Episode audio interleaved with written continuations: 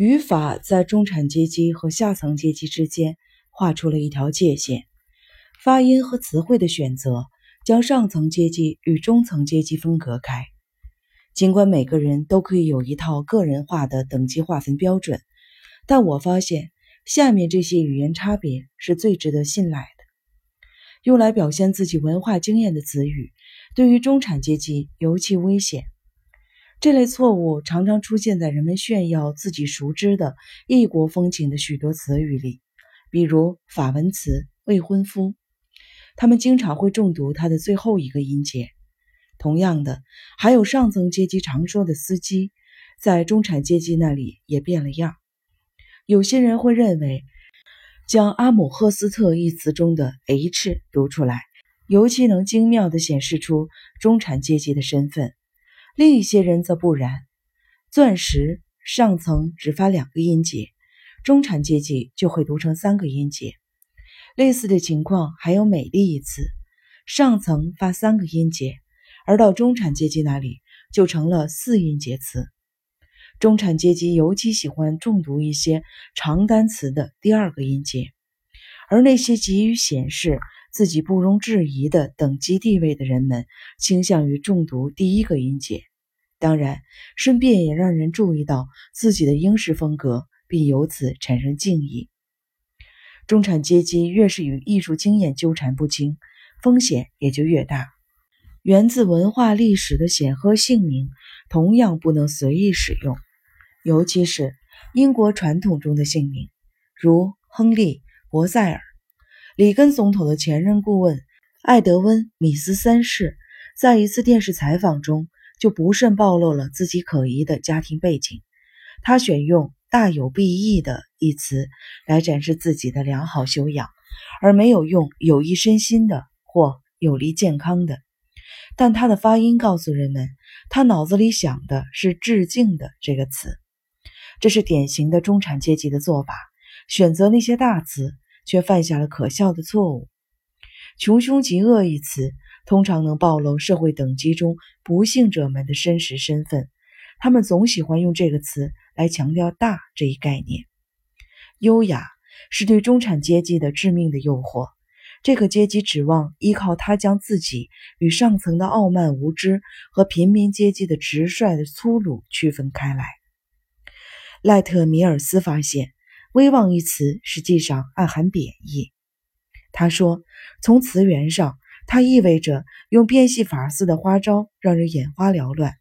他还说，在法国，“威望”这个词总能引起人们在情感上产生联想。这类联想与欺诈、制造假象的艺术，或至少与技巧有关。在意大利和德国也是如此。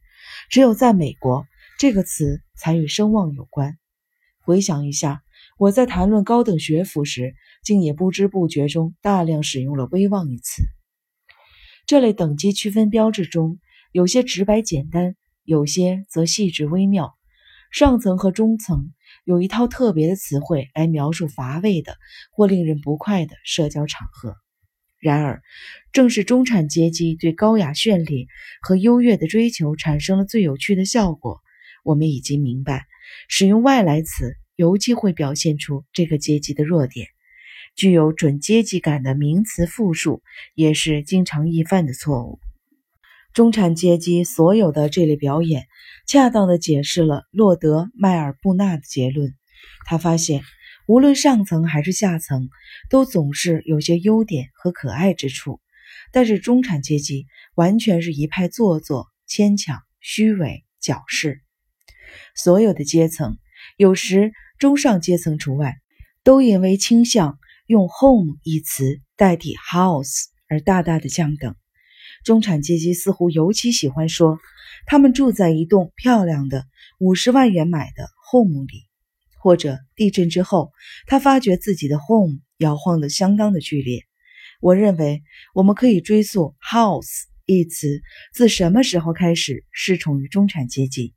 首先，home 这个词是房地产商人用来促销的手段，也就是让那些未来的主顾想象他们掏钱购买的不仅仅是一堆砖瓦、塑料贴片和护墙板，而是一个温暖舒适的爱巢。此后，顾客们由于以下的原因，开始欣然热烈地接受 “home” 一词。首先，中产阶级喜爱广告中的陈词滥调；其次，和那些房地产经销骗子们一样，中产阶级喜欢从这种幻想中汲取宽慰，因为能够用钞票买来爱、舒适、温暖等等。至少表明可以通过多种渠道获得这些东西。最后，从本质上说，中产阶级都是清教徒，同时对社会舆论噤若寒蝉，所以在他们虚伪的脑子里，“house” 这个词暗示了一些不清不白的瓜葛。人们把养老院称为 “rest home”，但是在称呼妓院时，总离不开 “house” 这个词。从没有人听说过 “home” 有什么坏名声，不过也有例外，比如猫宅，又怎么解释呢？非常遗憾的，“house” 就这样被淘汰了。同理，“madam” 这个词从来就没有在中产阶级中流行过。奇怪的是，用 “home” 描绘家的人们也会纵容一些特例，他们从来不说 “beach home”，而说 “beach house”。由于如今房地产生意的各种阴谋诡计，“home” 或者是其他似乎恰如其分的称呼，的确常常象征着一些相当具体的东西。比如，房地产开发商在自己巧取豪夺的地皮上偷工减料，盖成狭小、装模作样的建筑物。这些家一般坐落在乡下某个不幸的角落，那地方既无历史文化，也无任何典故值得夸耀。在缅因州、新罕布什尔州，或是佛蒙特州，人们不会说一栋有两百年历史、带白色护墙板的农舍家园。只有中产阶级住在 home 里。如果经济条件每况愈下，他们就会卖掉 home，搬到 mobile home 中或者 mother home 中。在中产阶级心情极好的时候，他们会把玻璃器皿。说成水晶器具，而他们模仿的对象上层人士仅仅简单的说成 glasses。作为广告的受害者，中产阶级还喜欢大量运用“设计师”一词，用来意指什么东西是美丽或珍贵的。所以，印有昂贵图案的纸巾一旦被称为“设计师纸巾”，就不再显得愚蠢和难看了。中产阶级使用的涤纶浴巾。就是带闪闪发光的细线的那种，也经常被称作设计师浴巾。由于中产阶级追求修辞上的假斯文，广告用语常常不费吹灰之力就能满足他们的心理。又由于一心期盼向上攀登，他们还想象语言的高雅绚丽一定能加速这个过程。不稳定的心态与势力心理无以伦比的融汇。练就出了一种精巧的平衡，才使中产阶级的信心和勇气立于不败之地。土里土气的文雅也是航空公司和机场的惯用修辞特色，而光顾这里的人们有九成是中产阶级。如果你不能从飞机场对舒适、方便和豪华等概念的特殊理解中心领神会这地方不可救药的中产阶级意味的话，你多少可以从他们那些矫饰的话语中悟出些什么，比如他们总是突如其来的声称自己很国际，甚或向休斯顿机场称自己洲际，哪怕是出于最微不足道的根据。一架飞机起飞片刻后降落在墨西哥的阿尔普尔科，或者是加拿大的阿尔伯达，坐这些航班，你即使感觉不到任何国际的氛围。